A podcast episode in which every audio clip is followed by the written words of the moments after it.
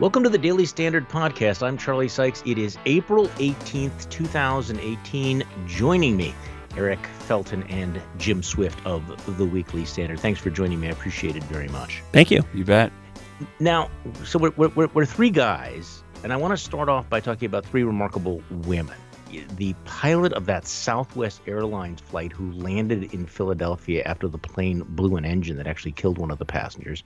Nikki Haley, who had a remarkable quote yesterday, and uh, former First Lady Barbara Bush. First of all, by the way, did any of you listen to any of the audio of that pilot landing the plane? It no. Is, it is it is riveting. It is definitely worth your time. Does, does she, you know, reach Sully designation for, for Yeah. her landing, you think?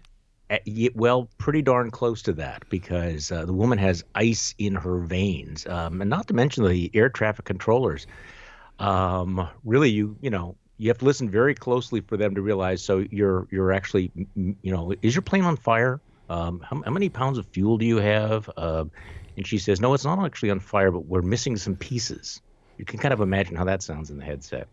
So let's just talk about uh, Barbara Bush for a moment. I'm really struck um, by the tributes that are pouring in, and really what a remarkable place she has in in um, first of all in, American history, being the the the wife and the mother of a U.S. president. The the only other person who had that distinction was Abigail Adams, but also just for her class and dignity and what she represents. And it really makes for an interesting contrast to the headlines and the times we're living in. Don't you think so, Jim? Uh, I think so. I mean, she she was a model first lady and uh, loved loved by so many people. And um, in a way, it's it's almost surprising um, that she outlived her husband. I think everyone kind of, you know, not to be morbid Yeah. here, kind of presumed that, um, you know, she she would definitely outlive her husband. And um, very very sad. I mean, obviously the Bushes were together for seven seven plus decades, and uh, true true American love story. And it's very sad. Although you know, I do Uh, think that it's worth worth pointing out that um, though Barbara Bush was a dignified and classy lady, she had a certain kind of a American sort of brass about her. She was a tough lady too, and um, uh, but tough with with elegance and dignity.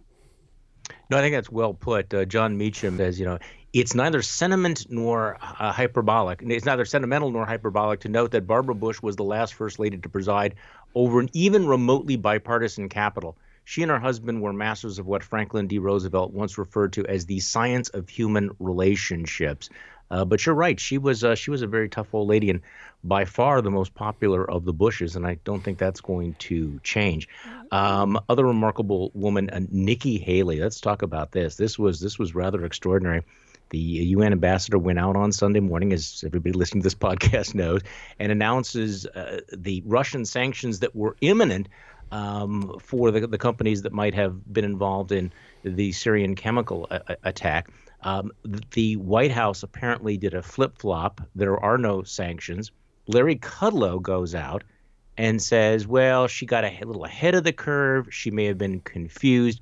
And then you had that remarkable statement yesterday from Nikki Haley saying, I do not get confused. I am not confused. That was that. This was a r- rather remarkable series of events, and uh, uh, some real, real pushback from from Nikki Haley. You could sort of see, you just sort of imagine the steely look in her eyes when she said, "No, I'm not the one who was confused here."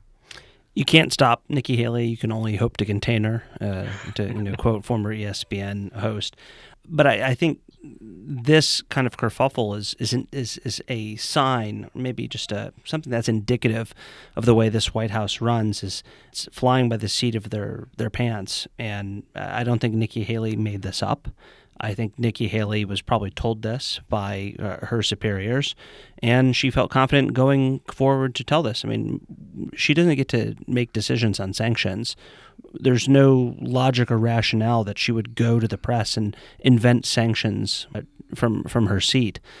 But then after the fact, the the president changes his mind. As presidents are free to do, of course, but this this White House uh, seems to be making a lot of things up Well, as look, it goes there- along. there's there's been a long-standing principle among people who are around President Trump and his and Donald Trump when he was simply a businessman, and that is that you wanted to strategize to be the last guy he talked to, because whoever the last guy he talked to was was what he would go with.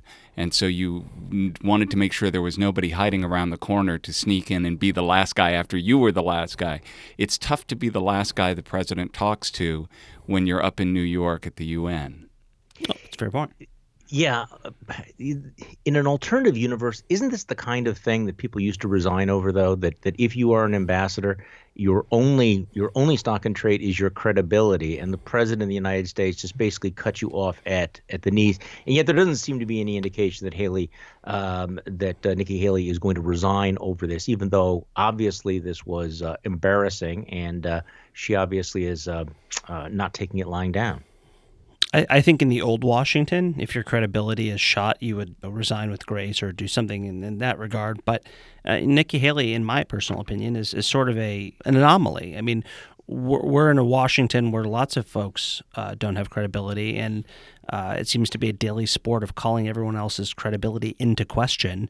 And um, mm-hmm. you know, why why why would you if if, if we're going to be playing this credibility game? And if you feel confident in your own credibility I mean, isn't isn't that Trump's Washington?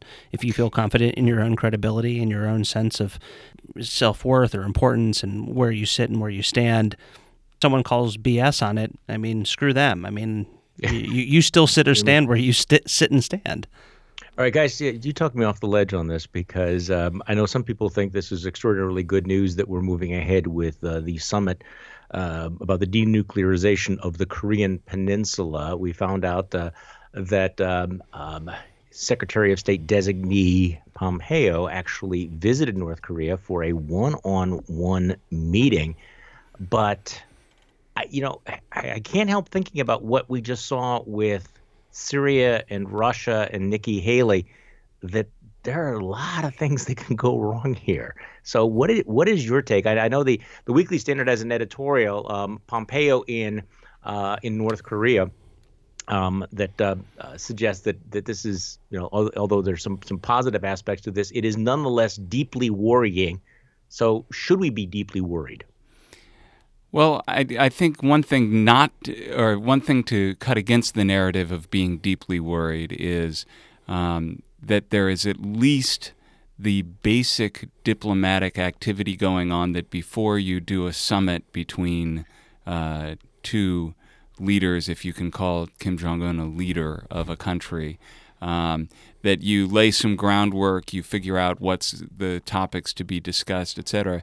It would not be at all beyond conception that Donald Trump would just hop on a plane and show up in Pyongyang and um, so there's some comfort to point. be taken from there being actual, you know, basic, you know, blocking and tackling of diplomatic action that goes into something as dangerous as nuclear North Korea business. Good point. Let me go back to the editorial. The immediate effect of these high level talks will be to embolden Kim. Negotiations between the U.S. and other world powers always confer legitimacy and prestige on the latter.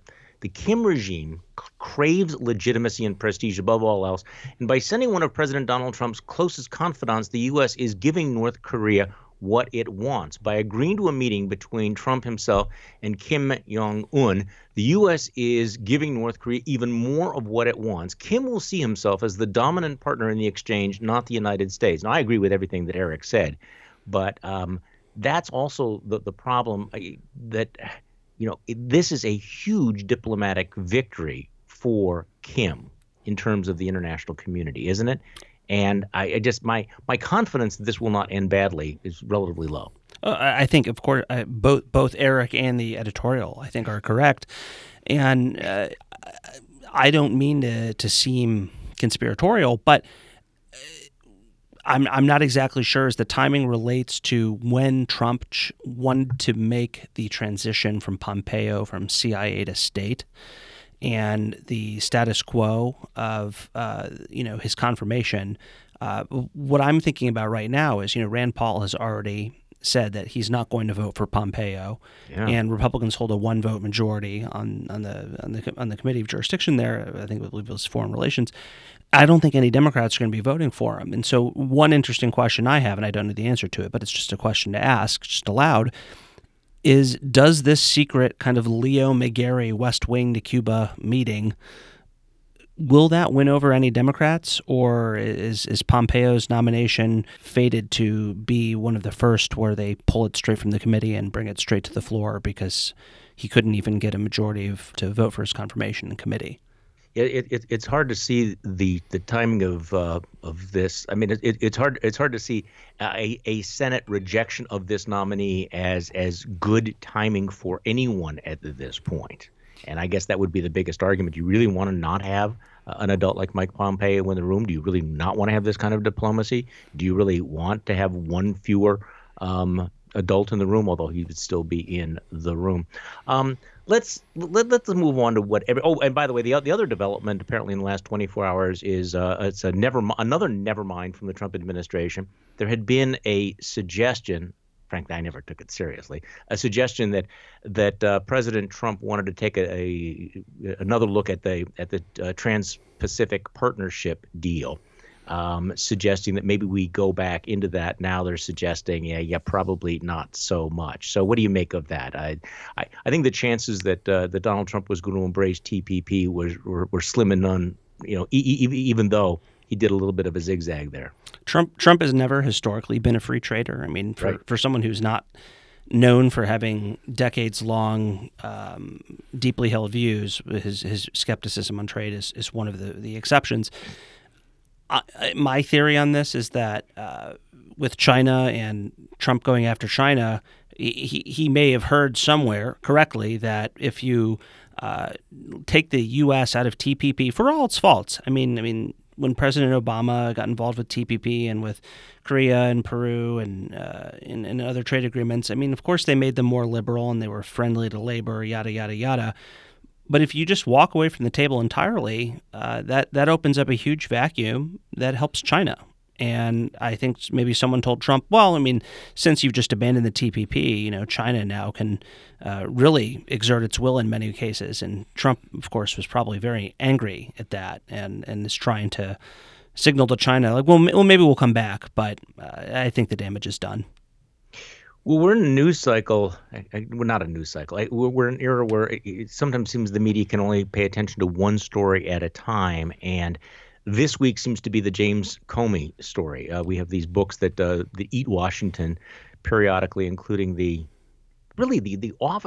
In retrospect, that Michael Wolff book. You you know, I mean, there, there should be some embarrassment for the people who embrace that, don't you think? I mean, look back at at at, at the at the hysteria over the Michael Wolff book and what we've basically learned about Michael Wolff's quote unquote journalism and his uh, uh, his untethered uh, relationship with with the truth, and yet Washington, well, the country can't seem to stop itself from becoming hysterical. I'm, I'm not saying that James Comey is Michael Wolff, but uh, Eric, give me your sense of the way the Comey uh, book tour is playing out so far, and we're we're what are we on day one now, day two?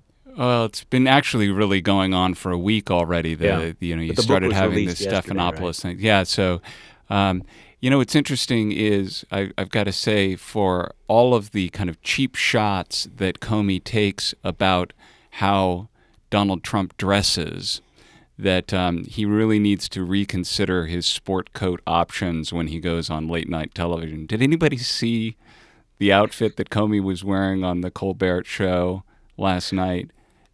It's Deeply criminal, criminal.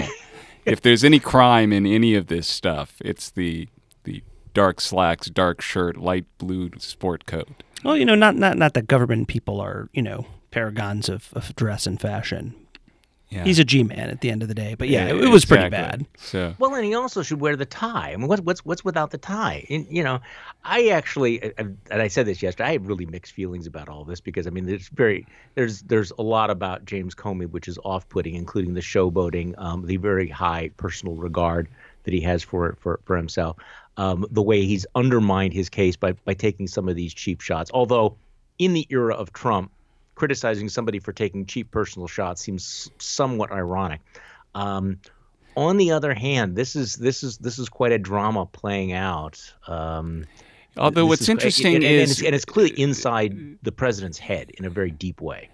It it may be, but it is it is interesting how I think both because of the Wolff book and people's realization of you know just how phony much of that was after the fact. I think that undermined Comey's book a bit, and um, and then you just have that uh, Comey is not um, somebody who is a, a great friend of the left, and he has not been greeted with uh, uh, huzzas by the Hillary people.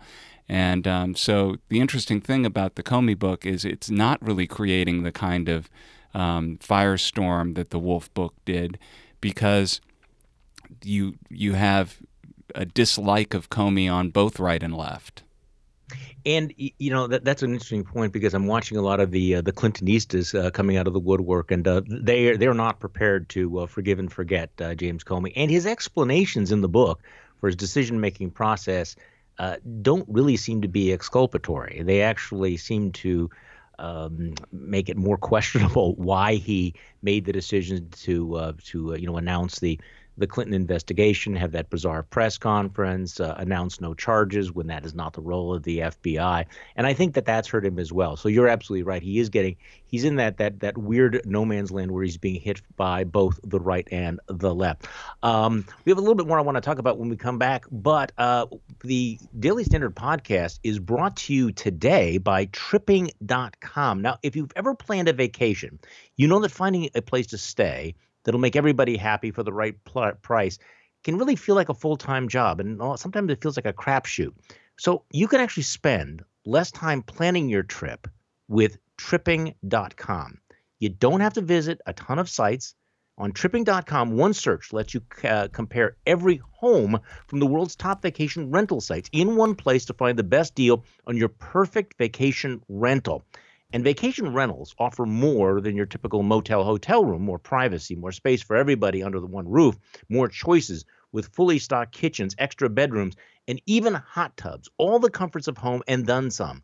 And best of all, at tripping.com, you can join the millions of travelers who find more savings with rates up to 80% less than traditional hotel rooms. That's 80% less.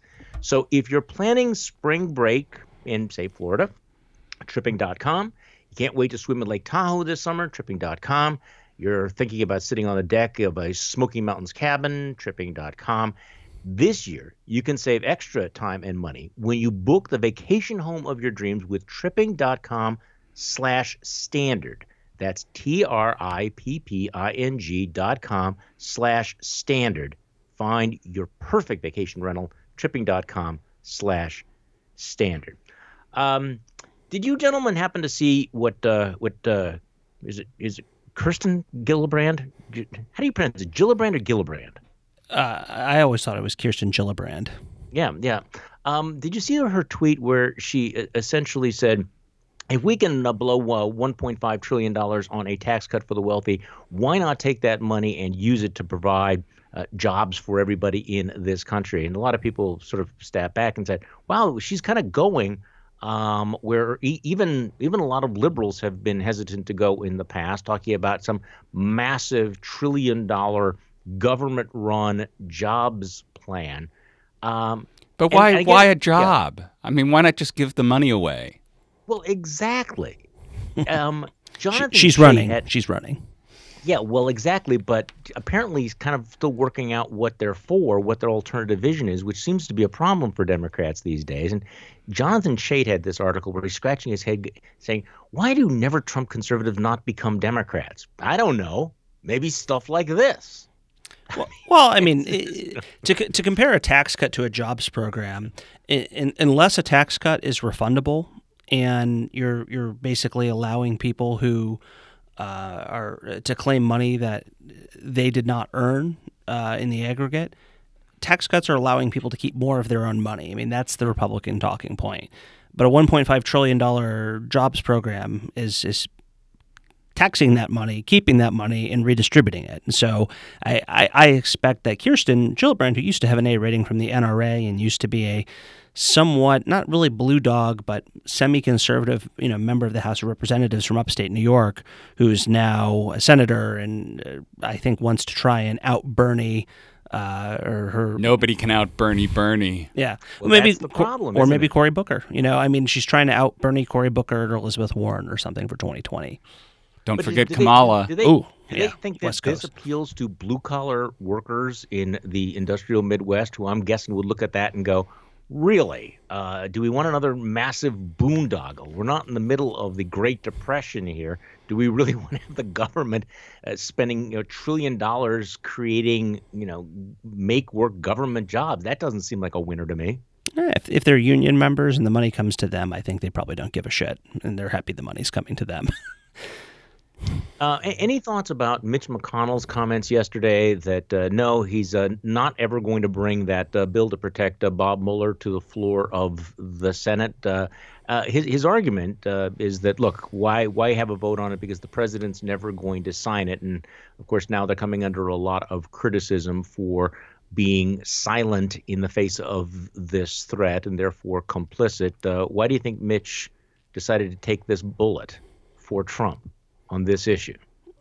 I mean, I think, you know, Mitch McConnell is a practical and pragmatic man, and he's right that President Trump would never sign something that would uh, take away his authority. I mean, uh, not that the, the president is like a known scholar of executive authority or anything like that, but I mean, if, if you're looking at this from a political standpoint, it's it is trying to get Republicans to go on record to uh, defend the independence of Bob Mueller and his investigation, uh, and to prevent Trump from doing it. And, you know, of course, Mitch is, is happy to take that bullet and say, not wrongly, the president would never sign this. This is a huge waste of time. Um, but I mean, it's it's like one of those sense of the Senate resolutions that are all about messaging. Uh, but McConnell has basically taken off the pawn from the table of the ability of Senate Republicans to message that they will uh, back Bob Mueller and they, they, they want an independent investigation to continue. And I'm not even sure that uh, if Mitch McConnell were to grant a vote, it would even get many Republican votes. Yeah, it would have been uh, at least symbolic. Also, he uh, he shut down he shut down the Senate and not taking a vote on the so-called rescission package, which would have uh, given Republicans at least a fig leaf. Um, after that 1.3 trillion dollar omnibus bill, there was a, a lot of uh, buyer's remorse about that, and uh, so the the House you know moving ahead can we can we cut some of this spending? But that that that turned out to be a non-starter. Eric do you have any thoughts on that? Because that struck me as a the perfect not necessarily good public policy but the perfect political answer to the oh my god why did you guys just blow up the deficit? Well, I, I don't think that there's really much in the way of fiscal conservatism left in Washington. I mean, it's been a talking point for so long and uh, an action point uh, just about never. Um, and I, I do think that just as, you know, this, this may sound silly in a town that is so rife with uh, distrust and, and mutual hatred of uh, different political parties, but it is something to be considered that if you make a deal and the mm-hmm. deal is we're going to have all this spending and you're going to give us what we want, um, that um, maybe it's a not a great idea to come back a few weeks later and say, "Oh, by the way, the part of the deal that we were supposed to deliver, we're taking that back now." Um, I think just in terms of, in the hope that you could have some proper legislative um, activity, uh, you have to build some trust somewhere that if you make a deal, you stick to your deal. Bo- I, I think that's an excellent point. Born again virgins. So, Eric, I want to go back to this because I, I completely agree with your point the, about the sport the, coat. I will definitely agree with that. I mean, let's, let's put a plus one on That's, that. I'm just uh, making sure we've got our prior, priorities straight about you on, know what on this issue of fiscal conservatism. I mean, I I I am I'm going to admit I'm I'm wrestling with this because I'm here from Wisconsin and probably interviewed Paul Ryan a hundred times, only slightly exaggerating, talking about the national debt and the deficit and all of this, and now we're finding out that um, fiscal conservatism just has no constituency at all in Washington. So I, the question is, was was it ever for real or was it just a talking point? I mean, I I, I get hammered on all of this. Do you know? Did Republicans mean it when they said there's this massive debt bomb heading our way and it's to you know the greatest intergenerational transfer of wealth? And then they get into power and we're looking at trillion dollar deficits year after year after year. We're looking at uh, you know what uh, 28 trillion dollars in national debt by the end of the decade. I mean, wow, that's not what Republicans said they would do if you gave them control of the federal government, right? Yeah, no, they didn't mean it, and they have never meant it. And um, you know, what's interesting is that both parties, for the most part, campaign to the right of where they govern. So lots and lots of Democrats pretend that they're conservative or moderate, um, and then when they get to Washington, they vote hard left. Um, and lots of Republicans uh, make out that they're solid conservatives, and they be turn out to be squishes once they get to Washington. So they never meant it. That whole Tea Party thing, you know, that we well, the we, Tea we Party get, meant it, but yeah. but how many how many senators and congressmen do we have who are really Tea Party people? And and where are those Tea, Party people now? I mean, cheering Trump. How, how many how many of the true you know people who are taxed enough already who you know were protesting Obamacare and uh, you know really swept up in the grassroots movement? I mean, I, I think a broader question is is what percentage of those people were new entrants to politics that really believed in the cause, or versus what percentage of them were people who were already rabid partisans who uh, were just ready to put on the fresh new T-shirt and uh, accept the the most recent rebranding? Well, let me put a, a slightly different twist on that, but th- that's a good question. But because I I remember um, the Tea Party, the original Tea Party, uh, brought a lot of people who had not been involved in politics before, and there was a, and of course, there was some astroturfing, um, but but there was there was a genuine, I think, idealism behind many of the people that turned out. But then what the Tea Party morphed into, where you had the careerists and the grifters and the various other organizations that assumed the mantle of the Tea Party that were not necessarily the same folks as the ones who showed up with you know the baby strollers at the big rallies. I mean, those people I think genuinely did care about some of these issues, but I don't know what what the Tea Party was a year after that or two years after that when you start to see some of the people that you know were you know had decided hey we can cash in on this by uh, by sending uh, fundraising letters all in caps to this fundraising you know there there is always this sort of revolving door between nonprofits the government campaigns and other sorts of things but it's it's always interesting to see where people go and if you had told the tea party people way back when that establishment RINO marco rubio was going to have this chief of staff run by heritage action former head, you know, I think a lot of people would have scratched their heads. Yeah, but but but before that though, Marco Rubio was the Tea Party candidate. Yeah, I am I'm, I'm I can I can remember that. The the earth uh, the earth shifts. It, yes, and it, and it keeps shift and it keeps shifting. Gentlemen, thank you so much for joining me. I appreciate it very much, and thank you for listening to the Daily Standard podcast. I'm Charlie Sykes. We'll be back tomorrow.